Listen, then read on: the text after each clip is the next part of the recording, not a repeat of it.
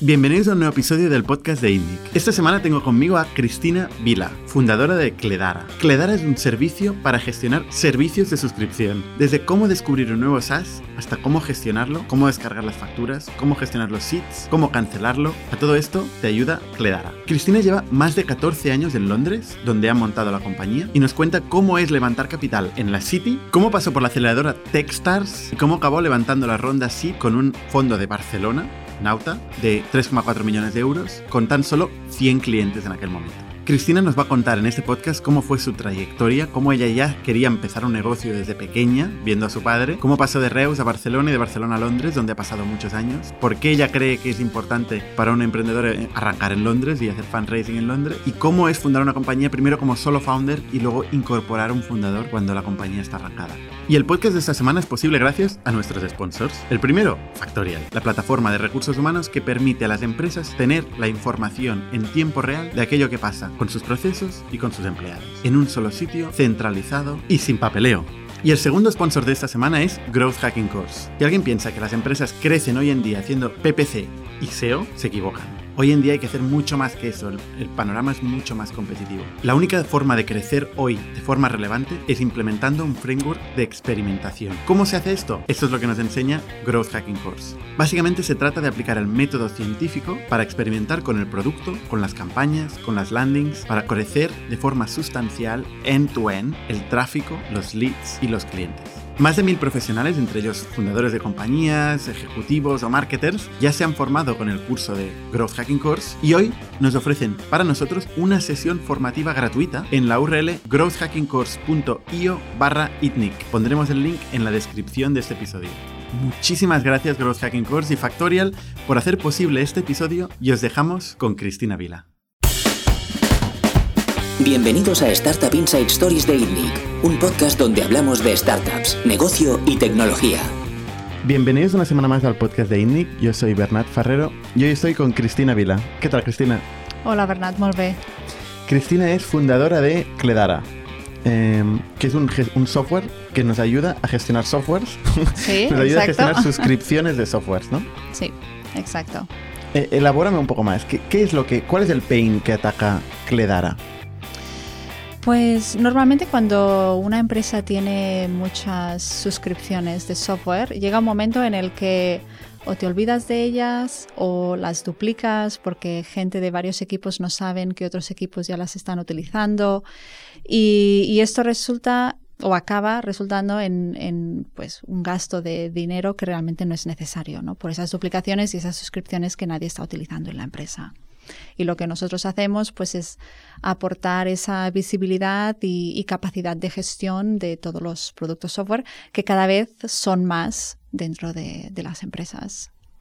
Está claro, yo como consumidor de SaaS de, de hace muchos años, la verdad es que tenemos una amalgama de softwares que pagamos, pero no sabes muy bien quién tiene cuenta, quién no, se comparten contraseñas, a veces se crean cuentas sin mucho criterio. Exacto. No sabes muy bien lo que estás gastando, pero, pero eso puedes extrapolarlo a cualquier tipo de gasto de la, de la compañía. ¿Por qué os enfocáis concretamente al gasto de SaaS y no al conjunto de gastos de la compañía? Porque, bueno, SaaS es algo relativamente nuevo. Hace pues 10 años las empresas utilizaban muy poquitos suscripciones estas de software y lo que hemos visto es que cuantas más hay, como eh, más difíciles de gestionar, porque además el SaaS es algo que toca a toda la organización. ¿no? O sea, si tú tienes un CRM en particular, pues quizá no es solo el departamento de ventas, sino otros departamentos que tienen que saber qué se está utilizando, porque si quieren ah, empezar a utilizar otro producto SaaS, quizá quieren que se integren para hacer el que, que las uh, data, que los datos, fluyan de manera más, más fácil. Y, y, eso se, se, convierte pues quizá en una en una en un criterio para la, para la compra de quizá la, la próxima la suscripción de esas. Perdona, es que me atasco, me atasco mucho en español. sí, llevo, llevo desde el 2006 y siempre trabajando en español, en inglés y todo en inglés, así que disculpa. No. Eh, ya, ya iré cogiendo el flow. Sí, seguro. pero, pero sí. Eh, Entonces, eh, yo estoy viendo ahora que tiene, tenéis en la, en la web, en la home, tenéis una calculadora de savings, que siempre es una herramienta muy interesante para convencer a, a decision makers, Ujú. C-level, ¿no? Que están muy orientados al ROI y al ROI, ¿no? Sí. Por eso ponéis la calculadora. Desde la calculadora preguntáis, ¿cuánto gastas de SaaS al mes? ¿No? Esto es un criterio. Otro Sí. es, ¿cuánto gastas en cloud hosting al mes? Sí. Eh, y la otra es en online advertising. Pero Sí. online advertising no es un software de suscripción. Correcto. Eh, lo que sucede aquí es que empezamos con SaaS, los productos SaaS, y cuando los clientes empiezan a utilizar Cledara, se dan cuenta de que mm, les gusta mucho la forma en la que te gestiona todos los, los SaaS y cómo te los visualiza y cómo puedes compartir la información de manera muy fácil con toda la empresa. Entonces siempre nos preguntaban, oye, ¿y podemos pagar también por cloud hosting? Y al fin y al cabo, Cledara es, tú utilizas las tarjetas de Cledara para pagar el software y si quieres pagar por cloud hosting, pues también lo puedes hacer.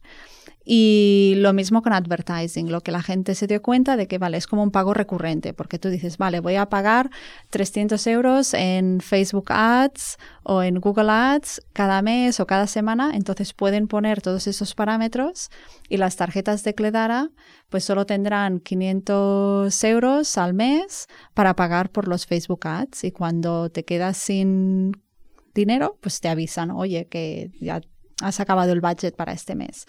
Y luego tú puedes decidir si quieres incrementarlo o si quieres esperar hasta el siguiente mes. Esto para microbusiness lo, lo entiendo, para negocios más grandes. Para mí, o sea, el gasto de Google y Facebook es Ujú. otra, co- otro concepto. Sí. Otro lado de la pianel, Ujú. mucha pasta, un mercado monopo- monopoli- monopolítico, o sea, monopolio. Ujú. Sí, De entre Google y Facebook son dos players. O sea, sé dónde están las facturas. sí.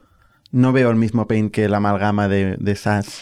Bueno, es más en un... eh, las empresas dicen, pues que vale, pues si tenemos, o los clientes, ¿no? Si ya te- estamos pagando todo a través de Cledara, pues todo el tema de, de advertising y, y cloud hosting, que también se paga muchas veces con tarjeta, pues ya lo ponen todo en la misma plataforma. Claro, pero se pagan muchas cosas por tarjeta. O sea, Exacto. ¿Por qué no, mm, yo qué sé, el hotel? Bueno, solo ofrecemos tarjetas virtuales, entonces hoteles es algo más complicado. Vale, es cuando solo llegas, digital. sí, sí, solo son virtuales. Vale, el, el- el mercado de expense management es un mercado que en los últimos años ha crecido de forma bastante relevante. Yo no sé si lo tienes cuantificado, pero creo que está alrededor de los 10 billion. La última vez que lo vi, y lo sé porque en INNIC también tenemos alguna, por ejemplo, en Factoria le ofrecemos eh, desde la plataforma de recursos humanos un servicio también de gestión de, de expenses para los empleados, Sí, pero enfocado más a la gestión de los documentos, de los tickets de gasto, etcétera, ¿no? vale, sí, sí. Em, dentro de este mercado hay la parte del SaaS, o sea, es, un, es un nicho dentro de Expense Management. Em, ¿Vosotros, vuestra intención es empezar en un nicho y acabar creciendo al mercado entero de Expense Management, como podría ser un Expensify o un Spendesk, eh, o, o centraros mucho en este nicho? Mm, De hecho, es que lo vemos como algo distinto, ¿vale? Sí que es cierto que está el, el elemento de pagar por la por lo que es la suscripción o por lo que es el café o la habitación de hotel o, Mm. el, o el vuelo, pero son cosas muy distintas porque la, para mí el, cuando pagas un hotel o un vuelo es algo que tú pagas y una vez has hecho el expense te olvidas, eso lo has consumido y ya desaparece. En cambio, el SaaS vive contigo dentro de la empresa e impacta a la empresa a más largo plazo. Y, entonces mm, lo que estamos haciendo es realmente optimizar el journey del, del software desde que lo descubres hasta que lo compras, hasta mm, mientras lo manejas, mientras estás está en la empresa y hasta que lo cancelas.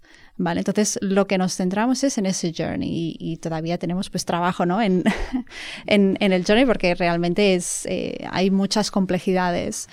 Entonces, Spendesk o otras plataformas de estas en lo que se centran es en la gestión del pago en sí. O sea, es, sería solo una, uno de los pilares de, de lo que Cledara está haciendo.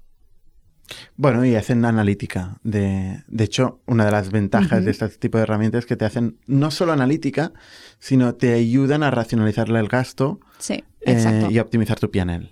Bueno, esto lo hacemos nosotros, pero centrado en, en software. En software. En un mundo donde cada vez el asset se convierte en más líquido, o sea, hay mucha gente que tiene muebles en suscripción. Sí. Correcto. Eh, cada vez más se, se mezcla la línea entre lo que es un asset, lo que es una transacción y lo que es un servicio. Porque la gente consume más cosas como servicio. Por eso digo que, que al final eh, van a acabar convirtiendo eh, todos los tipos de gastos en suscripción y hasta dónde vais a poner la línea. ¿no? de momento tenéis claro que es SaaS. Sí, porque queremos centrarnos en, creo que cuando eres una empresa pequeña tienes que realmente centrarte y, decidir cuál es el roadmap y, cuál es el camino que queremos tomar. Entonces, lógicamente, si empresas empiezan a pagar siempre pues sus muebles eh, a través de suscripción, pues quizás sí, pues diremos, oye, mira, pues eso también entra dentro del package de lo que queremos gestionar. De hecho, ya tenemos empresas que pagan la oficina. Eh, por ejemplo, WeWork o cosas así, lo, pagan a través de, de, Cledara. Porque es lo mismo, todo lo que van viendo que es recurrente, lo, lo, ponen en la plataforma. Nosotros como empresa ahora mismo en lo que nos centramos es la gestión de software, donde está pues el, pues eso, el discovery, el seed management, el todo. A ver, esto ahora entrando ya, no en el horizontal, sino en vertical, es infinito lo que estás comentando, ¿no? Porque es, descubrir SaaS sería un, directorio de toda la vida de todos los SaaS del mundo. Eh, ¿No? O sea, cancelar SaaS, que es otro pain enorme. Dices, ¿cómo cancelo esto? Sí, sí, sí. Y a veces tienes permanencias y tal. Correcto. Ahí ayudáis también. Sí, bueno, ahora mismo lo que ah, hemos empezado por tienes la visibilidad y como lo estás pagando con estas tarjetas, pues si quieres cancelar, puedes cancelar esa tarjeta única para ese software y ahí pues ya cancelas ya al, el pago. el contrato. Y sí, siempre decimos, nosotros con el contrato ahora mismo no ayudamos, pero sí que a la larga pues es algo hacia lo que estamos yendo. Y por eso te digo, ¿no? Que en el fondo, el, tú lo has dicho, el, camino es muy largo de lo que se tiene que hacer, hay hmm. muchas cosas que se pueden optimizar mejorar y, y, creo que es una es un sector que, que, todavía pues hay mucho por hacer y que no necesitamos ir hacia el General Spend Management. De hecho, yo siempre digo, no, no, no, no, somos General Spend Management, somos SaaS Spend Management y SaaS Management, hmm. porque es... Eh, pues eso, es un, es un roadmap muy largo. Sí, no, y, luego los clientes te empujan a la dispersión extrema porque mm, feature request tendréis de todo tipo. Sí. Vosotros y todo el mundo. ¿eh? Sí, sí, nos piden desde, pues eso, que quieren tarjetas físicas, que quieren, pues, mobile app. Pero a ver, si no hay tarjeta física, pues la mobile app no tiene tanto sentido. Es más un, un, web app para trabajar, pues, en cuando estás en la oficina con el, con el ordenador. Em, eh, nos piden, a, cierto punto nos pedían pues aplicaciones para individuos en lugar de para empresas, porque lo empiezan a utilizar, ostras, esto nos iría genial para gestionar las empresas que tenemos en la familia, las empresas, las suscripciones que tenemos en la familia, Uy, pero esto Netflix. todo el mundo. Exacto. Pero los clientes, lo que dices, ¿no? Te piden, de todo. De todo. El, el tema de descubrir, has hablado de descubrir, cancelación, seat management. Y entiendo que todo lo que es back office, invoice, invoices y todo esto, también lo, También lo hacemos. ¿Integración con contabilidad? Sí. Esto es otro pain infinito. Exacto, porque al fin y al cabo, cuando tú pagas por una suscripción de SaaS, cada mes o cada seis meses o cada año, lo que sea, el, el pago pues es el mismo a la misma, a la misma empresa. Quizá sube el, eh, la cantidad, pero, pero la entry ¿no? de, contabilidad es la misma. Entonces, eso también lo, también lo hemos automatizado y ahora, pues ahora que tú pagas, pues ya se, creen, se crean las entradas en el sistema de contabilidad, tanto pues el, el bueno, las dos entradas. Puedes decirlo en inglés. doble, doble entrada. Exacto. Sí. Te hace la doble entrada. Y, mm, y, ahora estamos integrados con Zero, que es el que la mayoría de nuestros clientes, nuestros clientes están utilizando. En UK. En UK. Y em, ahora que ya estamos entrados aquí, aquí, en el mercado español, pues miraremos cuáles son las plataformas de contabilidad que son las preferidas de las empresas con quienes trabajamos y luego pues ya procederemos a la integración. Haciendo un paréntesis en, el descubrir, porque para mí esto es otro negocio, ¿no? Es un negocio eh, muy interesante que es, ostras, tengo este problema, ¿qué SaaS me lo soluciona? Em, aquí, vuestra intención es crecer y generar modelo de negocio ahí, o simplemente generar descubribilidad como una feature más para el usuario. A ver, ahora mismo lo que queremos es realmente ayudar a, los clientes a descubrir cuáles son mm, los mejores productos SaaS para ellos, para su tipo de empresa, para, el sector en el que están trabajando, ¿no? ¿Cuál es el óptimo? Eh, en cuanto a business model, eh, pues es eso, nosotros queremos estar siempre al lado del, cliente, entonces tendremos que ver cuál es, cuál es la mejor manera de, de hacerlo. ¿Y cuál es vuestra visión? Porque si vuestra visión es ayudar a racionalizar el gasto y resulta que vuestro modelo de negocio se acaba alineando con eh, si gasta más, ganáis más, vais a tener un conflicto con la visión. No, porque muchas veces el, o sea, las empresas no es que quieran recortar el gasto en SaaS, lo que quieren es no gastar en productos que no están utilizando. Y a lo mejor no los están utilizando porque no es el producto adecuado. Y, al fin y al cabo, si lo que vemos es que si las empresas están cómodas diciendo, oye, mira, que sabemos exactamente lo que tenemos, sabemos para qué lo utilizamos, sabemos cuándo estamos gastando, mm, de hecho lo que vemos es que la gente adopta más y más productos de SaaS over time. Sí, sí, bueno, yo te lo digo porque yo si mm. tuviera que confiar en un Capterra, por ejemplo, por dentro de la descubribilidad, ¿quién hay? Mm. Capterra, eh, Python en Francia, G2, eh, Crowd, etcétera, ¿no? Si tuviera que confiar en una de estas herramientas para que me ayudara a, racionalizar mi gasto, a ordenar mis gastos, como analítica, no lo sé.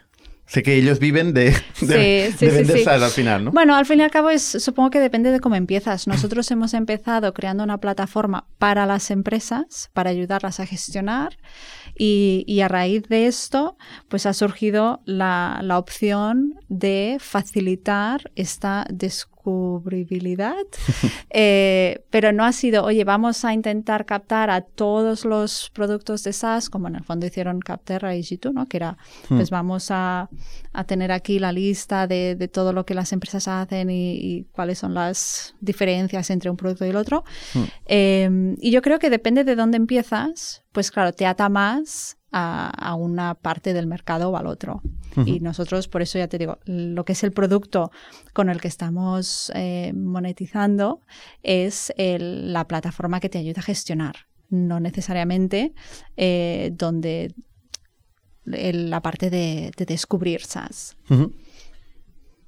¿Cuál es el típico cliente de Cledara? ¿Qué tamaño tiene? ¿Qué, industria? Sí, ahora mismo es entre 50 y 150 personas. Eh, y normalmente son empresas pues de tecnología que están empezaron como startups, ya han estado lógicamente creciendo bastante rápido y, han incrementado el, número de, uno, el, tamaño del equipo y la cantidad de, suscripciones mm, pues de manera bastante rápida. O sea, VC funded. Empresas que tienen VCs, que han hecho rondas, que crecen y que consumen SaaS a punta pala. Bueno, muchas son VC funded y luego sí que tenemos algunas que son empresas un poco más tradicionales, pero que están haciendo mm, una inversión bastante fuerte en lo que es el, la tecnología, ¿no? El, cambio a, pues a poder, especialmente a, raíz del, del COVID, ¿no? Que hemos tenido ahora, pues muchas empresas han intentado eh, Mm, permitir que los empleados trabajen desde casa, ofrecerles pues eh, herramientas que les ayudan a, perform desde, desde casa. Hmm. Y ahí hemos visto también un, uptake de empresas más tradicionales, pero dentro de este rango, ¿no? De 50 a 150 personas. Y a medida que el producto vaya creciendo, pues iremos haciendo un target pues, de empresa más grande. Para entender un poco los economics eh, del, del, negocio, Em, ¿Cuánto paga de media un cliente? Pues eh, serían unos 75, unas 75 libras al mes. Libras, o sea, de momento estáis en muy, muy muy focalizados en UK, ¿no?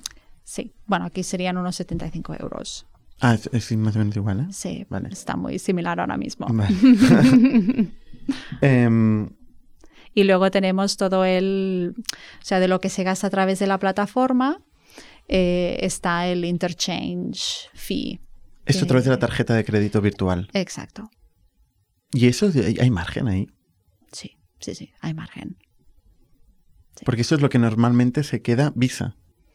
Sí, eso, bueno, es a través de Mastercard. Nosotros trabajamos con Mastercard y del porcentaje que ellos, em, bueno, que se, que se recoge, pues una parte nos la quedamos nosotros. Y como son tarjetas corporativas, el interchange es más alto que en la tarjeta eh, de consumer, que normalmente es más bajito, y ahí quizá es donde pues hay esta concepción de que es, de que es un margen muy pequeño, pero no, en, en business cards es más elevado. Donde hay más márgenes en Estados Unidos, en el Sí. interchange. Exacto. ¿Ahí estáis? De momento no, pero estamos hablando ya con nuestros pa- con partners en, en Estados Unidos para, para poder ir para allá tan pronto como podamos. O sea, un cliente os cuesta 70, ahí os genera como mínimo 75 euros más el gasto que tenga eh, a través de las tarjetas. Em, eso es el. O sea, son clientes, es un, es un gasto pequeño, digamos, ¿no? Al final, es un, es un margen pequeño. Entiendo que eso es margen, no tenéis costes asociados directamente, OPEX asociados al servicio que ofrecéis, o sí. Tenéis equipos de operaciones que hagan. Muy, muy poquito, sí. Casi todo es beneficio, Casi todo es, es beneficio o margen bruto. sí. Vale. Em, y para captar clientes, ¿cómo lo hacéis? ¿Cuál es vuestro go-to-market? Pues hasta ahora ha sido todo inbound and referrals. Eh, la verdad es que tuvimos mucha suerte que al principio, cuando lanzamos, eh, pues hubo clientes que, bueno, que, decidieron probar el, el sistema y, y fueron, pues, mm, ¿cómo es referral en español? ¿Referido? pues fueron refiriendo a, a otras, a, a otras empresas y, y los hemos mantenido, ¿no? Que, que esto también es muy bueno, que tenemos un retention rate muy, muy alto. La verdad es que casi todas las empresas con quienes trabajamos desde el, hace un año y medio, hay dos años, dos años ahora ya, siguen con nosotros. Todas. Mm, solo ha habido en la historia de Credara unas cinco que, que nos han ¿De cuántas? dejado, de 150. 150. Ujú. Sí. Y... Es, es ba- es bajo. O sea, es normal. Quiero sí, decir. sí, sí, sí. O sea, esto acaba, el charm te lo acabas encontrando en algún momento. En Eso algún está volumen claro. te lo acabas Eso está claro. Pero siendo un producto muy joven, lo que era Claro. muy interesante es que a pesar de que cuando lanzamos, la empresa tenía eh, tres meses cuando lanzamos el primer producto. Y, mm, y lo interesante es que el pain era suficientemente alto que los clientes eh, estaban dispuestos a utilizar el producto a pesar de que no mm, tenía, pues, era muy básico al principio. Yo, de hecho, le decía a Brad, oye, es que, es que yo me avergüenzo del producto prácticamente, ¿no? Porque Es lo que dicen, ¿no? Las casi- primeras casi no hace nada. y ahora cuando miro screenshots del producto, digo, madre mía, ¿cómo podíamos eh, vender eso? Seguirá pasando esto en la historia. Sí, supongo, a medida que lo vas... también. Exacto. Em, sí, eh, me he perdido aquí. ¿Qué- Bueno, no, no, era, era para entender eh, el, el go-to-market. Eso. Pues sí, de estas primeras muchos fueron referrals, después eh, mm, el target, pues muchas veces hablamos con CFOs de las empresas y, y los CFOs tienen sus comunidades o sus communities y, y allí pues mm, lo que hemos visto es que a veces mm, los CFOs que nos utilizan hacen un, un referral ahí. Dicen, oye, mira, pues si no habéis utilizado Cledara tendrías que probarlo si queréis eh, pues mejorar la, la gestión de suscripciones. Porque uno de los key pains que tienen los CFOs es eh, los invoices. ¿Vale? Sí. Porque pues cada mes tienen que estar ahí pidiendo a ver quién ha recibido el invoice, porque si tú sus- te suscribes a un producto, tú recibes el, el, el invoice. Si me suscribo yo, lo recibo yo. Y claro, está todo distribuido por toda la empresa. A veces un, un CRM, por ejemplo, es un es el CRO, el que tiene la cuenta admin, Exacto. y, y buena suerte pidiéndole la factura. Exacto. Lo sé por un amigo, de factoría. Sí, sí, no hay sí. manera de que envíe la factura a Pau, que es el CFO. Sí, y que acaba siendo totalmente incongruente, porque a lo mejor yo empiezo pues en el departamento de operaciones y acabo en el departamento de recursos humanos y yo estoy pagando o soy la administradora de cosas en el departamento de operaciones. Eh, donde después cada vez que se une alguien le tengo que dar yo acceso. O sea, acabas con, con este tipo de estructuras muy con, convoluted, ¿no? De, Sí. Que no, no son, no son No tiene mucho sentido. Hay un player en Estados Unidos que se llama Rippling, no sé si lo, lo has visto, Sí. que hace un poco este provisioning de, de- de servicios cloud y de hosting y de, y de todo, enfocado a onboarding y offboarding de empleados. Eso también ofrecéis vosotros, ¿no?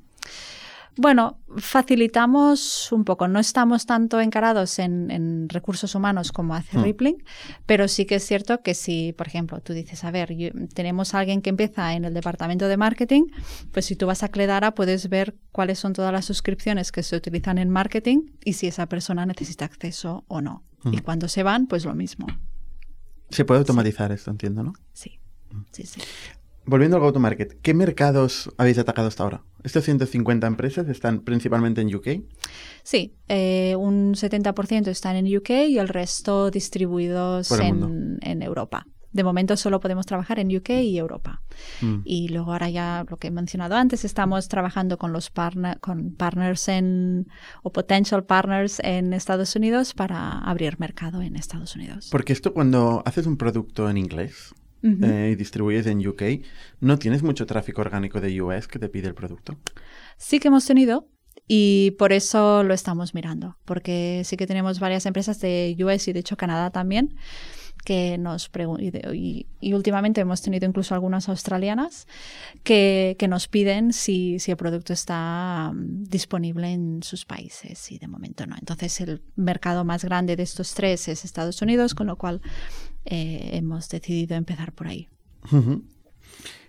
Una cosa que me ha sorprendido eh, del proyecto es vuestro funding, porque eh, en- entiendo que empezasteis en, bueno, empezáis en UK, que es la ciudad donde hay más financiación de Europa, probablemente, es donde vamos todos a picar pue- puertas para, para levantar capital. Sin embargo, habéis hecho la ronda con un VC de Barcelona, eh, que es Nauta, ¿no? Y otros. A ver, es, eh, o sea, el, el seed round que hemos hecho ahora es, eh, sí, o sea, eh, Nauta es un pan-European fund, de hecho tienen oficina en Barcelona, en Londres Sí, y en Múnich. Cierto. Y, y cuando empezamos... Y en Boston, ¿no? ¿Tenían o- ya no? Eh, creo que no. Ah, ¿no? creo que Ah, vale. Creo que son estos, eh, estos tres. Y mm, bueno, la verdad es que mm, lo que nos gustó mucho, o nos gusta mucho de Nauta es su experiencia en el mercado de SaaS. Y además, como estamos eh, mirando de abrir una, mm, una oficina aquí en, en Barcelona, pues el hecho de que pues tener acceso a, gente que conoce en el mercado aquí, pues siempre, pues siempre nos, a- nos ayuda mucho. Y bueno, esto claro, yo al ser de aquí, pues siempre que todo intentamos tirar un poco para casa y, y de hecho ahora ya tenemos a tres personas contratadas aquí y, y luego... En ya- remoto de momento. en remoto de momento y cuando las cosas ya vayan, vayan mejorando, pues mm, supongo que nos cogeremos una, una oficina por aquí y iremos creciendo el, el equipo mayoritariamente de ingeniería aquí en Barcelona. Cu- ¿Cuál ha sido la, la evolución? O si nos vamos antes, ¿no? Em, ¿Cuál es tu experiencia eh, en negocio? ¿Este es tu primer proyecto que emprendes? Eh, como emprendedora así de VC-backed company, sí. Eh, y a ver, y prácticamente la respuesta es sí, porque mira, cuando me fui del, del EBRD, del, del Banco Europeo de, de Reconstrucción y Desarrollo, en ese momento yo quería empezar mi propia empresa. Siempre desde pequeñita había, quería, había querido tener mi propia empresa. ¿Por qué? ¿Lo habías visto en casa? Mm, Bueno, mi padre era el gerente de una mm, empresa alemana que tenía una, bueno, un- una fábrica en, en Reus. Y él no era el jefe, pero sí que como si lo fuera, ¿no? Porque, mm, o sea, él no era el fundador, pero era el que lo llevaba todo, era como el CEO de la, de la empresa de aquí. Entonces, bueno, es algo que siempre me había interesado mucho, ¿no? Todos los, no sé, la problemática, el, el, el, tener que siempre optimizar cosas y ahora tenemos que cambiar esto. Y yo desde pequeñita pues iba siempre a ver las plantas de producción y era algo que me interesaba mucho. Y desde siempre había dicho, yo algún día quiero tener mi propia empresa. Y mira, pues cosas de estas. ¿Qué estudiaste? Eh, AD. Vale, o sea, ibas enfocada ya a la gestión. Sí sí, sí. Luego he visto que hiciste un máster de, recursos humanos, de hecho, ¿no? Sí, porque en cierto momento te das cuenta de que las empresas, y, y aún a día de hoy, ¿eh? que, hay mucha tecnología, pero las empresas quien, quien, la forman son las personas y las personas son muy importantes. No, a día de hoy más que nunca. Sí. Porque antes había máquinas y otras cosas, pero es que ahora es personas. Exacto. Entonces, yo cuando terminé la carrera dije, ostras, pues es que la parte de recursos humanos me interesa mucho. Lo que pasa es que, bueno, en ese momento eh, el, posgrado este que hice era muy enfocado a la administración de, recursos humanos y yo quizá buscaba algo un poco más de cómo, cómo crear pues culturas que funcionan dentro de empresas, cómo motivar al personal. Ese máster lo estás haciendo ahora en Cledara. Bueno, este, cuando estaba en el, en el IBRD, que también me puse mm, Ahí estuve en varias posiciones, pero la última en la que estuve era la de mm, eh, gestión de cambio interno de la empresa. Ahí también te das cuenta de que si tú no tienes a la empresa y a, lo, los equipos y a los empleados que, que quieran mm, venir contigo en ese camino de cambio, tú puedes decir que cambien las cosas, pero las cosas no cambian, ¿vale? Y otra vez, pues las personas son lo más importante, ¿no? Y, ahí pues me fui a hacer un, un, posgrado en, psicología, también para, para, intentar pues entender mejor a las personas y entender pues cómo gestionar mejor. Y... ¿Te han ido bien estas formaciones? A ver, sí y no. Digamos que me aburro rápido con ellas porque considero que la esencia, pues hay, hay poco. ¿no? Y entonces, una vez has hecho unas cuantas clases y una vez has leído pues varios libros, ya muchas de las cosas que tú necesitas para la gestión de personas en una empresa, pues ya, ya tienes ese concepto. Y creo que no me gusta aplicarlo en plan, es que el libro dice tal, con lo cual tengo que hacer eso. Me gusta que sea más... Mm, Orgánico. Exacto. Entonces, creo que va bien entender cuáles son las bases, pero después, al fin y al cabo, tienes que ser tú, ¿vale? Como, como persona que tiene que gestionar a otras personas, que, puedas em, hacerlo de manera efectiva. Oye, Cristina, ¿y por qué eh, una persona como tú que empieza en, nace en Reus, eh, estudia en Barcelona, decide irse a Londres, una ciudad que no hay sol? Bueno, supongo que cuando lo tienes cada día no lo valoras. Eso es lo primero. Y yo ni pensé en el tiempo cuando me fui a Londres. Luego te lo encontraste. Luego me lo encontré, exacto. Pero básicamente, mira, estaba, en ese momento estaba haciendo, mm, cuando acabé la carrera me metí en, en la caja y bueno, mm, estaba pensando en qué, cuál sería mi futuro y la verdad es que no quería pues acabar en la casa durante los próximos 20 años de mi carrera. Eh, entonces, eh, ese mismo día, pues dejé el trabajo y me reservé unos billetes de avión para irme a Londres. Sin nada. Sin nada. Para decir, bueno, a ver qué, a ver qué hago. Y, una vez allí, pues mm, nada, me fui a pasear y vi que se buscaba una dependiente en una tienda y, entré y, oye, ¿os importa si trabajo aquí una temporada? Y, lo que quería pues era eh, tener ese contacto con, la persona real, ¿no? Con, con, clientes, hablar inglés y, y al cabo de pues tres, cuatro meses ya me yo es que siempre estoy estudiando algo, eh, me fui a hacer un posgrado en finanzas y de ahí después ya me, me fui al, al IBRD. ¿Qué es eh, un banco? Es un banco de desarrollo, sí. Y bueno, yo siempre he querido un poco ¿no? Eh, eh, cambiar el mundo, ¿no? Tenemos siempre este ideal de que mm, podemos tener un gran impacto en el mundo y pues pensé que a través de un banco como el IBRD pues era algo que se podía hacer. Porque... ¿Y ahora crees que se puede hacer? Sí, Creo que la, la, misión de estas instituciones es importante. Lógicamente, pues como todo, ¿no? Pues son empresas que crecen, que son grandes, que que hay ineficiencias, pero como en cualquier empresa grande, y, pero la misión que tienen es, eh, es muy importante y alguien tiene que hacerla. ¿En Cledara quieres cambiar el mundo?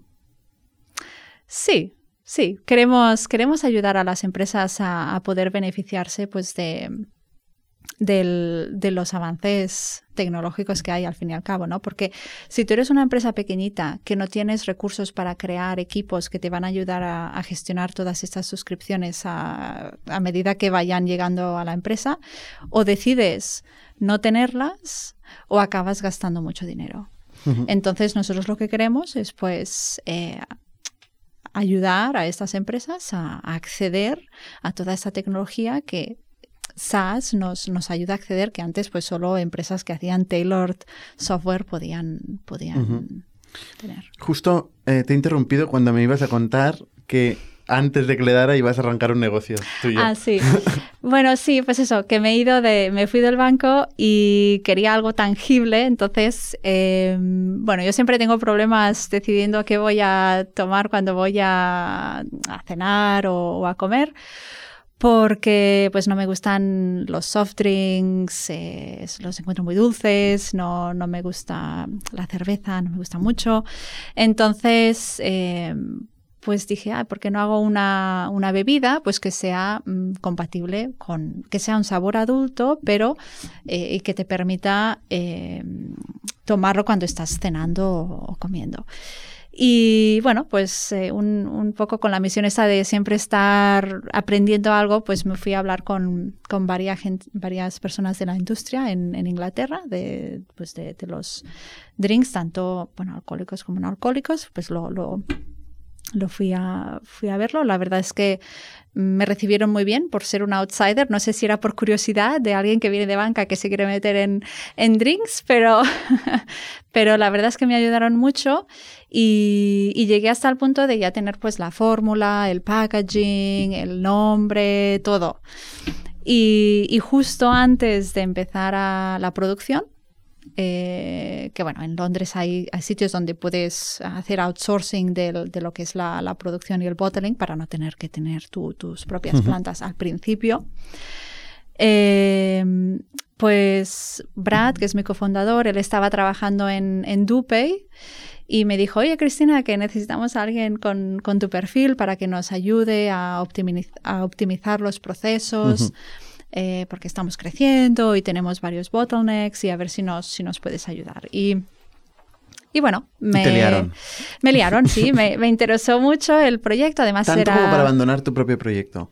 Bueno, iba a ser dos semanas al principio y, dije, y, era justo eh, en, en, enero, o sea, el, el, sería ir a, a Egipto eh, porque la, la, oficina que tenía que ir a, mirar estaba en el Cairo, era desde el 14 pues hasta finales de mes, ¿no? De enero. Y dije, bueno, mira, me tomo el Christmas break y luego ya cuando vuelva pues lo, lo retomo. Y fue acabar las dos semanas estas y Franz, que es el CEO de Dupe, me dijo, oye Cristina, pues ¿por qué no llevas tú pues los cambios que, que nos recomiendas? Y, y, gestionas tú pues a todo el equipo de operaciones, que en ese momento pues eran unas 40 personas. Y bueno. Era un buen reto. Era un buen reto y me encantan los retos y cuanto más difícil es mejor, así no me aburro. ¿Y era más reto esto que la tónica? En ese momento sí, pero claro, la tónica, la tónica pues, parece un buen reto, ¿eh? También. Es un buen reto, pero en ese momento era yo sola. Ya. ¿Vale? Y entonces, eh, bueno, es todo como muy, bueno, a ver, ¿qué tal? No, no hay tanta presión, porque además como era self-funded, no sé, es, era distinto. En cambio aquí es, a ver, tenemos a todas esas personas, necesitamos conseguir tal a final uh -huh. de año y cómo llegamos. ¿Y cómo, cómo, es el proceso luego desde DuPay con este fundador que conociste ahí, Brad? Uh -huh, eh, ¿sí? arrancar Cledara? ¿Cómo es este camino? Pues Mira, el problema es eh, que resolvemos en Cledara, eh, al fin y al cabo lo, lo, descubrí en Dupey, ¿vale? Porque teníamos oficinas en, en, Londres, en Cairo y en Holanda, teníamos a varias gente trabajando desde casa, ya éramos una remote friendly company en ese momento. Y claro, eh, teníamos muchas uh, suscripciones y todo pagado con tarjetas de, del fundador, del CFO, de Brad. Y, a veces pues había problemas, ¿no? De que, yo qué sé, caduca la tarjeta, luego el customer support no funciona, porque no funciona? Tres horas mirando porque no funciona, bueno, pues que no hemos pagado, ¿vale? Entonces, eh, bueno, muchas fricciones de estas que dices son innecesarias y tendría que haber mejor manera de gestionar esto. Y, bueno, hablando con otras empresas, eh, me di cuenta de que todo el mundo estaba pues sufriendo eh, para poder gestionar SaaS y, luego dijo, oye, mira, pues me voy a crear una solución, ¿no? Y, y un poco pues ya tenía en mente el, el producto que yo hubiera querido tener. ¿Vale? Cuando estaba en, en, en Dupey. Tú no eres, no eres técnica, no programas ni diseñas, ¿no? Bueno, yo hice el, el, el diseño y todo el product work. De hecho, todavía lo hago. ¿Ah, sí? ahora. ¿El diseño lo haces tú? Sí, la mayor. Sí que en cierto momento mmm, uh, traímos a un diseñador para que nos ayudara porque yo no tengo bandwidth para hacerlo todo, pero sí que mucho el diseño original y el subsequent y lo que es el product roadmap y mm, yo hablo con los ingenieros cada día de lo que se tiene que hacer y lo que no y cómo y tal. Entonces, eh, ¿trabajas en Sketch o en Figma o una herramienta en, de estas? Sí, en Sketch al principio, sí, luego... Y mm, que solo lo tuve que aprender porque no lo sabía utilizar cuando empecé, pero bueno, eh, pero sí, sí, sí. Eh, ahí lo hice todo, bueno, hago todavía todo el, el, product work y ahora ya a partir de, de, que hemos levantado esta ronda, pues empezaremos a crecer el equipo y yo iré dejando pues partes de, de de diseño, del, del, diseño, sí, pero bueno, que me gusta mucho, sí, sí, me ¿Y encanta. cómo, cómo encuentras el, el equipo técnico o el CTO? Pues... Porque este es un tema recurrente en el podcast, como el pain sí, sí, number sí, one. Pues no tuvimos CTO eh, de hasta principios de este año. O sea, el primer año y medio lo hicimos sin CTO. Externalizando. Sí, externalizando. Y nos fue muy bien, la ¿Sí? verdad. Sí, sí, sí, sí. Tenías muy claro lo que, lo que querías Tenía... y iterabas tú con el, con el equipo de ingenieros. Exacto. Tenía muy claro lo que queríamos y, y sabía exactamente cómo tenía que funcionar y cómo tenía que ser.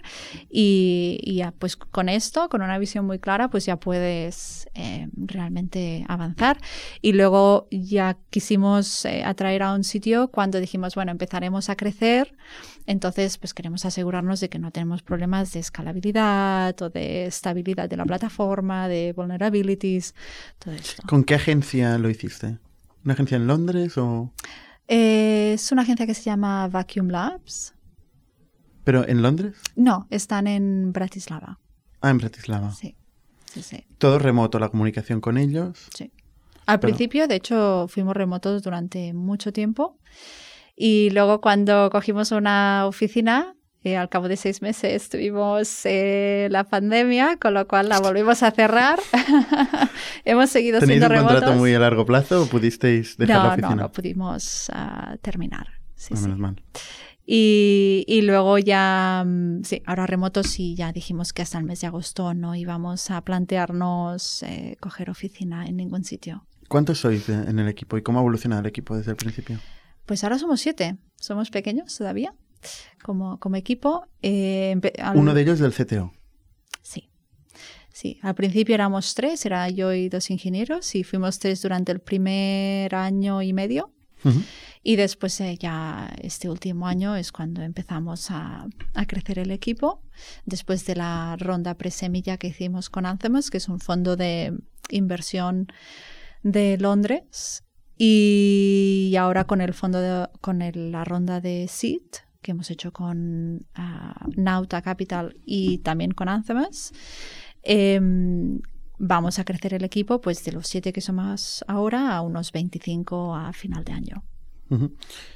mm, ¿En qué momento se incorpora un fundador, un cofundador? Esto fue en... fue no, noviembre. ¿Pero en qué, del en qué año fase de la compañía? O sea, más, más que la fecha concreta, Sí, sí, me sí, sí. qué, qué fase tenía la compañía. Bueno, o sea, el, primer, sí, el primer año y medio de la empresa fue muy centrado en producto. O sea, crear producto, crear producto y las ventas eran prácticamente accidentes. de yo tener pues Contar de gente por un Londres poco por de la tiempo. calle. Bueno, todavía se podía ir a, a, pues a eventos, entonces, bueno, te conoces con gente, les explicas lo que hacen, les interesa mucho, entonces, pues se, se suscriben a- al producto. Y, y esto fue prácticamente el, pues el primer año y medio. Y luego ya cuando dijimos, ahora ya tenemos un producto que se puede eh, empezar a market y vender y que estamos cómodos y empezamos a tener más, más clientes, en ese momento es cuando mm, Brad se incorporó y también coincidió con el- la ronda de inversión de, de Anthemus. Entonces, en ese momento es cuando, cuando entró. ¿Y por qué? Porque, bueno, un poco él, o sea, nos complementamos muy bien, ¿no? Yo soy mucho más eh, product y mm, operations people y él es mucho más sales, Ventas. marketing and partnerships. Y yo creo, y ya estos son los roles que teníamos un poco en DuPay y, y nos complementábamos muy bien y entonces aquí pues lo hacemos Visteis que igual. os entendéis muy bien, Sí. estáis alineados. Correcto, En Dupey te llamó él, ¿a quién le llamaste tú? sí, exacto. Y mm, entiendo que él es un socio mm, minoritario o, o con menos shareholding que, que tú, por ser la iniciadora, ¿no? La que Sí. tienes la idea y además trabajas un año en el proyecto sola, ¿no? Sí, sí, sí. Sí, él es, sí. No somos 50-50. Esto es, una, es algo que os entendisteis bien, no, no, ahí no, no hubo problema. No, no, no, porque él ya ha trabajado en startups antes. De hecho, entre, de hecho, me lo he olvidado, entre Dupey y Cledara, él estuvo en Railsbank durante un par de años, creo. Y, mm, y ahí es, a raíz de él estar en Railsbank también, es lo que me ayudó a ver cómo podíamos diseñar Cledara. ¿Vale? Por, por todos los avances que hacían ahí en, en el tema de, O sea, es un de Banking as a Service. Sí, ¿Qué hacéis los dos? Sí, porque después nosotros, bueno, Cledara se convirtió en un cliente de Railsbank porque queríamos, ah, pues eso, ¿no? Leverage the technology. Y, y luego, pues él se vino a, Sí, sí. Y, y es eso, que en el fondo Brad lleva mucho tiempo en el mundo de, de las startups y entiende pues que un cofundador que ha estado un año pues trabajando sin sueldo para, para poder levantar la empresa, pues financiando parte pues tú mismo y luego ya mm, eh, tú entras más tarde cuando la empresa ya tiene financiación, ya tiene los primeros clientes, Mm. el riesgo no es el mismo. Entonces ¿Tú, es tú inviertes distinto. dinero en, en la compañía? O sea, no inversión como tal, pero sí que... ¿Tu trabajo del- y tiempo? Sí, el primer, año. de la empresa sí que levantamos un angel round, pero yo no, no me cogí ningún salario hasta que hicimos el pre-seed round. ¿De dónde sacas el Angel Round? De, bueno, angels de tanto de Londres como de Barcelona. ¿Ah, sí? Sí. ¿Cómo llegas a ellos? ¿Estaban en tu network o vas a llamar puertas? Pues eh, el primero, de hecho, fue una intro de Brad. y, Brad es clave, ¿eh? Sí, sí, sí, sí, sí, sí, es clave. Aún no estando en la compañía. Sí, no, siempre, siempre. Él me, bueno, me, me hizo la intro al, al primer Angel que puso el, el- el first check. Y después, una vez ya tuve el primero, además tiene un buen perfil, fue uno de los primeros Angels en Deliveroo y invierte en muchas empresas de tecnología financiera en, Londres. ¿Cómo se llama? ¿Se puede...? ¿Es público? Eh, bueno, mm, normalmente no, no lo decimos. ¿No lo explicáis? Sí, no. Qué raro, porque los angels normalmente sirven para apalancar futuras rondas. Y la gente lo, lo hace muy público. No, él, bueno, con él normalmente no, siempre nos, no es que no nos, nos lo haya pedido explícita- explícitamente, pero sí que es cierto que los que mencionamos, los nombres de los angels, nos lo piden. Os lo piden, mencionadme. Sí, en plan, nos gustaría ser mencionados, Ah, si ¿sí? nos importa, sí. Eh, lógicamente nosotros tenemos que querer, pero, pero sí. Vale. Entonces, eh, bueno, se llama Christian, eh, pero él sí, puso el primer check y luego después de él, pues ya otros eh, invirtieron y eso nos dio pues los primeros 155 mil libras. Hmm. de- Que en Londres haces poco con 150.000 libras. Pero bueno, teníais la agencia en Bratislava. La agencia en Bratislava y yo que no cobraba nada. O sea, Ah, eso savings. ayuda. Entonces eso alarga mucho y, y luego ya pues cuando teníamos la propuesta más validada es cuando fuimos a hablar con, con inversores, con VCs. ¿Cómo fue este proceso de llamar puertas y recibir noes y seguir llamando puertas? Con VCs, Sí. O, o- o rápidamente recibisteis un sí. o sea, con Angels eh, los sís fueron muy rápidos. Con VCs eh, hubo más nos, pero porque ya es un, es un proceso distinto. Entonces, también sí que es cierto que muchas de las objeciones que recibía era pues que era una solo founder y que pues a estas early stages pues se invierte en equipos y bueno, mm, yo decía, bueno, vale, pues, pues muy bien, yo soy una solo founder y, y de momento pues me va muy bien. Muy y- bien, pero llamando a, la- a Brad por, por otro lado. Incorporando Bueno, a Brad. Eh, bueno, Ese, él ese tipo de llegó cosas más son- tarde. están en el manual VC, ¿no? Muchas veces eh, un solo founder tiene menos probabilidades de éxito. Sí, sí, sí. En el fondo yo, mm, ya te digo, Brad se vino no cuando necesitábamos, o necesito un cofundador porque los VCs lo dicen, sino que fue cuando realmente la empresa lo necesitaba y pues él era un tipo de perfil que pues eso, había estado ayudando a la compañía desde el principio, muy complementario con mucho ownership y con mucho nombre en el sector, pues entonces mm, es algo que dices, vale, pues no me lo pienso dos veces, es mm, cofundador. Y la verdad es que una vez lo tienes, cuando ya la empresa es más, más grande, eh, es beneficioso tener a alguien con un mismo level of ownership al que tú tienes. No es exactamente el mismo. Bueno, Como level ownership, ownership de la empresa. sí, Pero sí está sí, claro, sí. está claro. Y, Te cambia la vida. O sea, poder compartir eh, estas situaciones, miedos, incertidumbres, ilusiones. Bueno, y lo que decías, ¿no? El knocking on, on doors. A ver, eh, hemos tenido suerte, yo creo, en la historia de Cledara, de que desde, desde el principio hemos estado, hemos sido muy visibles. O sea, cuando mm, empezamos, al cabo de tres meses, fuimos a SaaStock, que es la, mm, esta conferencia de SaaS que se hacía en, en Dublín, la, la más grande de Europa. Y ahí ganamos ya solo empezar, pues el, el, ah, premio al Best SaaS, ¿vale? De ese año, porque bueno, pues eh, the a SaaS to rule them all, ¿vale? Kind of thing. Entonces, eh, ahí había muchos ¿Esto ayuda, inversores. estos premios de Sí, sí, ayudan visibilidad, PR? visibilidad. Sí, entonces, claro, ahí había muchos inversores que pues ya empezaron a oír de Cledara y ya empezamos a tener esos contactos. Y cuando eh, tuvimos la... Cuando empezamos la ronda de presemilla, pues empe- eh, empezamos a hablar con, con todos estos inversores.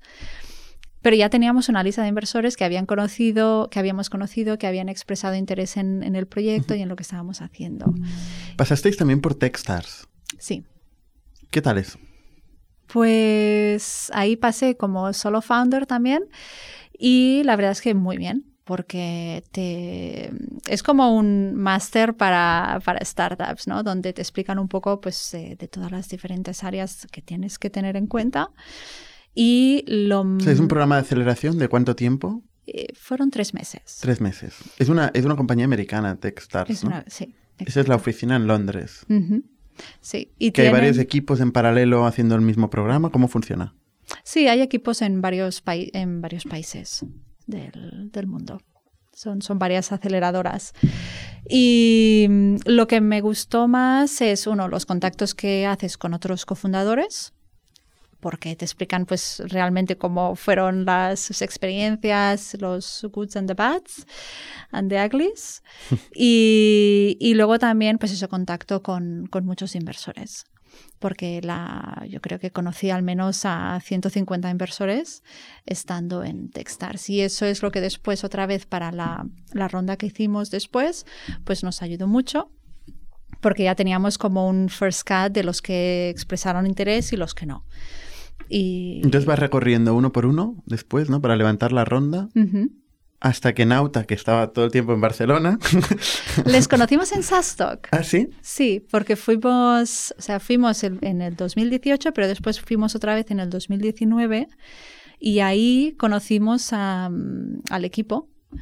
Ah, y, y sí, bueno, fue casual, porque estábamos nosotros por ahí, es- estuvimos hablando un rato y conocimos a uno de los partners, a, a Guillem, y, y luego ya cuando quisimos levantar la ronda, les mandamos un mail, oye, mira, pues que, que vamos a levantar una, una ronda de capital, ¿estáis interesados en mirar el proyecto? Y dijeron que sí, y, y de ahí ya, pero eso fue un año y de después. ella sí, ¿eh? O sea, no fue, no, no hubo varia competencia entre otros VCs o... Sí, sí, hablamos con varios, con varios VCs. Pero term Sí. sheet tuvisteis de Nauta. Tuvimos de, de otros dos, Nauta y otros dos. ¿Y por qué elegisteis Nauta? Es una pregunta complicada. Bueno, por el, por la experiencia, porque, o sea, el inversor que tenemos a- que teníamos antes, que, y que te- todavía tenemos, que es Anthemos, son muy fuerte en fintech. Y como Cledara tiene un componente de fintech, pues, y, en, y cuando empezamos, la parte principal de Cledara era la parte fintech, pues eh, queríamos a un inversor en el fintech space. Ahora eh, queremos a, a un inversor que complemente la experiencia de, mm, de Anthemus y pues queríamos a, a alguien con mucha experiencia en SaaS y el portafolio de, de Nauta es SaaS, ¿vale? Llevan muchos años y, y entonces pues y, y además está el componente geográfico que no es en no es solamente en Londres sino que también tienen pues otros otras oficinas. Ujú. ¿Qué, ¿Cuáles son los siguientes pasos ahora? Eh, has dicho que vais a formar equipo, vais a crecer eh, el equipo, vais a abrir oficina en Barcelona. ¿Por qué en Barcelona? ¿Os da miedo el Brexit? A ver, sí que hay un componente de Brexit porque lo que notamos ya pues desde hace un año y medio es que cuando pones un- una job offer, ¿vale? Una si una, una oferta de empleo, Mm. cuando la gente ve que es en Londres, si están en París o en Alemania o en Barcelona, pues siempre está la pregunta, ¿y qué pasa con Brexit? ¿Y Claro. podremos estar o no? Y en el fondo son preguntas que no sabemos, no, no tenemos respuesta todavía. Y, y ahí decidimos pues que si queríamos continuar atrayendo talento de Europa, pues que seguramente mm, teníamos que, que poner una o, o abrir una, una oficina en otro, en otro país europeo. Entonces yo siendo de aquí, pues pensé, bueno, vale, pues vamos a, a mirar Barcelona. El ecosistema pues de Barcelona mm, está muy bien ahora mismo. Eh, eh, hay mucho talento, muchos buenos Mucho. ingenieros. Ahora hay pues empresas, eh, startups que han crecido, que han sido súper successful, con lo cual no tienes solamente talento universitario, sino que además tienes talento con experiencia en startups. Y, y bueno, pues y toda luego esa que la gente no le combinación. importa moverse a Barcelona. Exacto, exacto. A la Al gente le dices vente a Barcelona, pues eh, les encanta. Y así es como decidimos, pues, eh, empezar a contratar aquí, pues, eh, el CTO, de hecho, vive en Barcelona, él es inglés, pero vive aquí.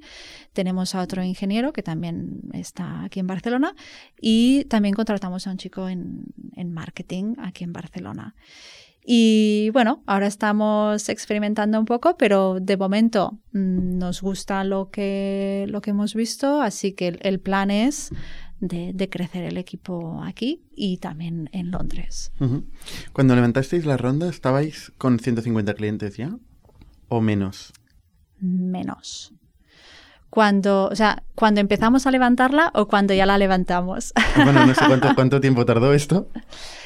Eh, bueno, eh, o sea, mm, empezamos en plan a hablar con algunos fondos, en, pero mm, fully based in London, en abril. justo cuando perfecto. empezó todo, exacto. Y nada, vimos que la cosa no acababa de salir, que todo el mundo estaba muy centrado en mirar sus propios portfolios, a ver si necesitaban extra funding, extra runway. Y bueno, se movía muy poco. Entonces mm, hicimos un par de meses en plan de conversaciones y luego ya dijimos, nada, lo dejamos. Esto del Zoom no acaba de, de funcionar. Y luego mm, nos centramos en bueno, customers y product y luego ya en... O sea, la caja, no, no necesitabais caja. No, no, no. O sea, cuando empezamos en abril era más que nada por decir, bueno, pues nos dábamos plenty of time. Mm. ¿no? Pero no por, por una necesidad imperiosa de, de cash. Entonces, en julio ya pues dijimos, vale, pues volvemos a probarlo con todo lo que hemos aprendido de, de la otra experiencia, pues que era que, que la- las interacciones de Zoom son mucho más transaccionales, ¿no? Tú llegas y... Hi, I'm Cristina, I'm the founder of Cledara, bla, bla, bla, pitch, bye.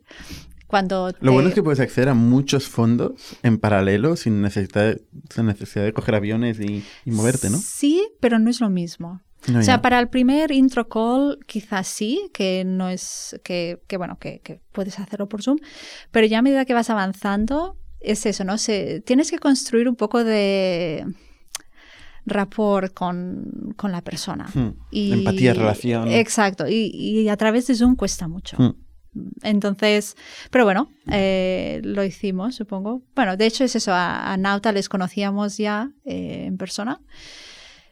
Y, y bueno, pues eso, en julio volvimos a empezar y con, con una estrategia distinta en el funding, ¿no? Pues dijimos, vale, si va a ser todo a través de Zoom, pues tendremos una presentación preparada con todas las métricas de la empresa, dónde estamos, a dónde vamos, para realmente poder mm, transmitir el mensaje que queríamos transmitir de la empresa sin, sin tantas barreras, ¿no? De- del, del medio que estábamos utilizando. Hmm. ¿Y, y crecíais en aquel momento?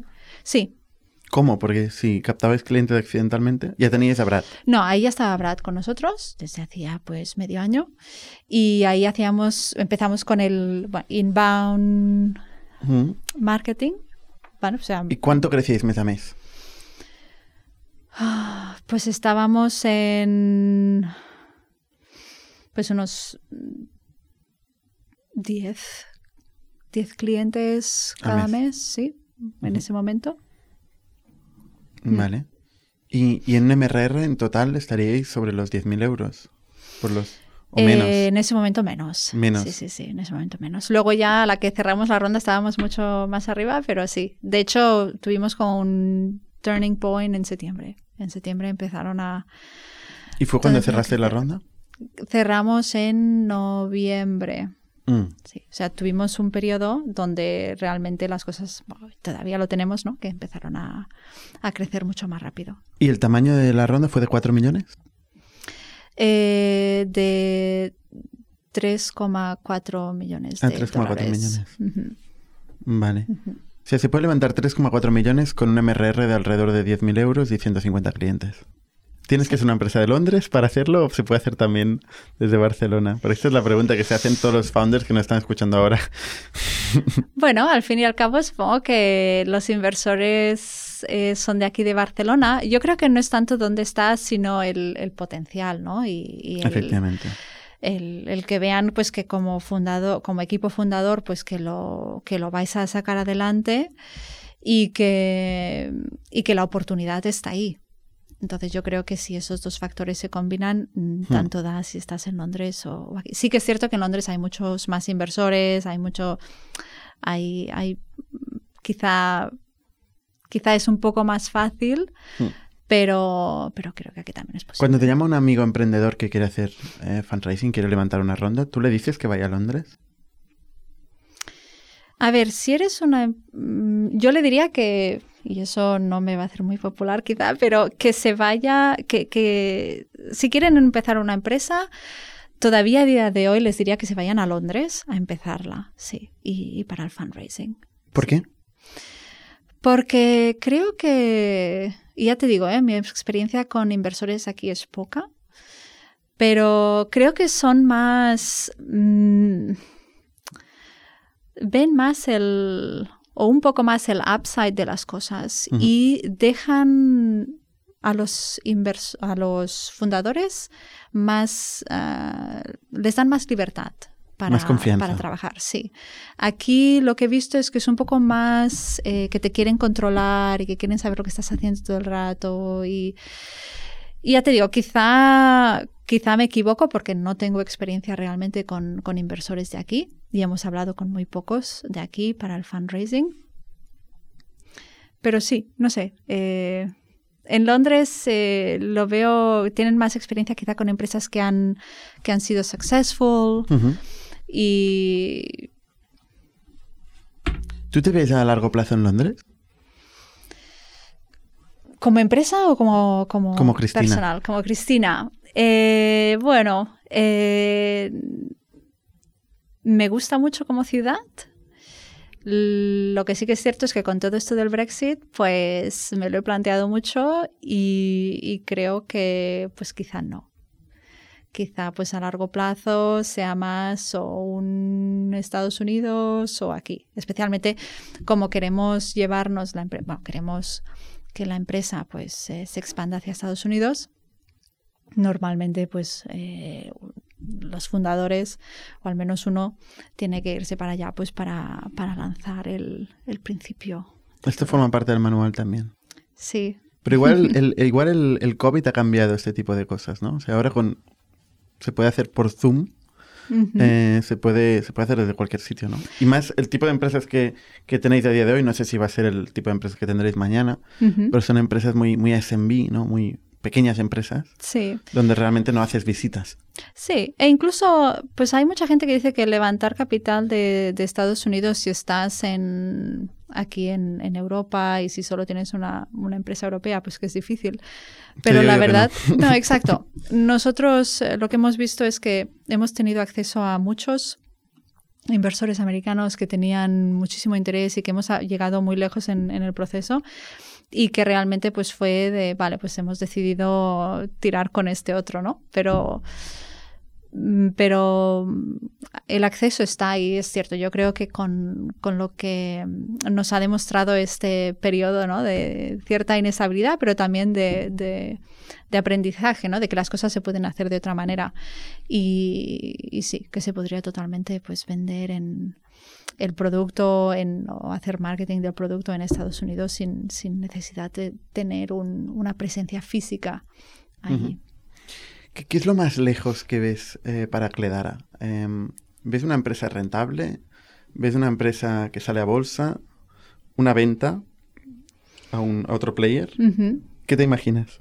A ver, rentable ya casi somos, porque tenemos un burn muy bajo y, pues como hemos crecido muchísimo en, los últimos bueno, ya casi somos, no. estoy haciendo números y me está costando, ¿eh? y más si vais a contratar. No, exacto.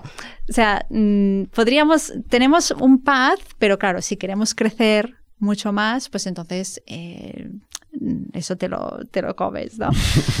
Para eso habéis levantado pasta, ¿no? Exacto, exacto. Entonces, el, eh, ¿Cuál es el, futuro? ¿Salir en bolsa o venta?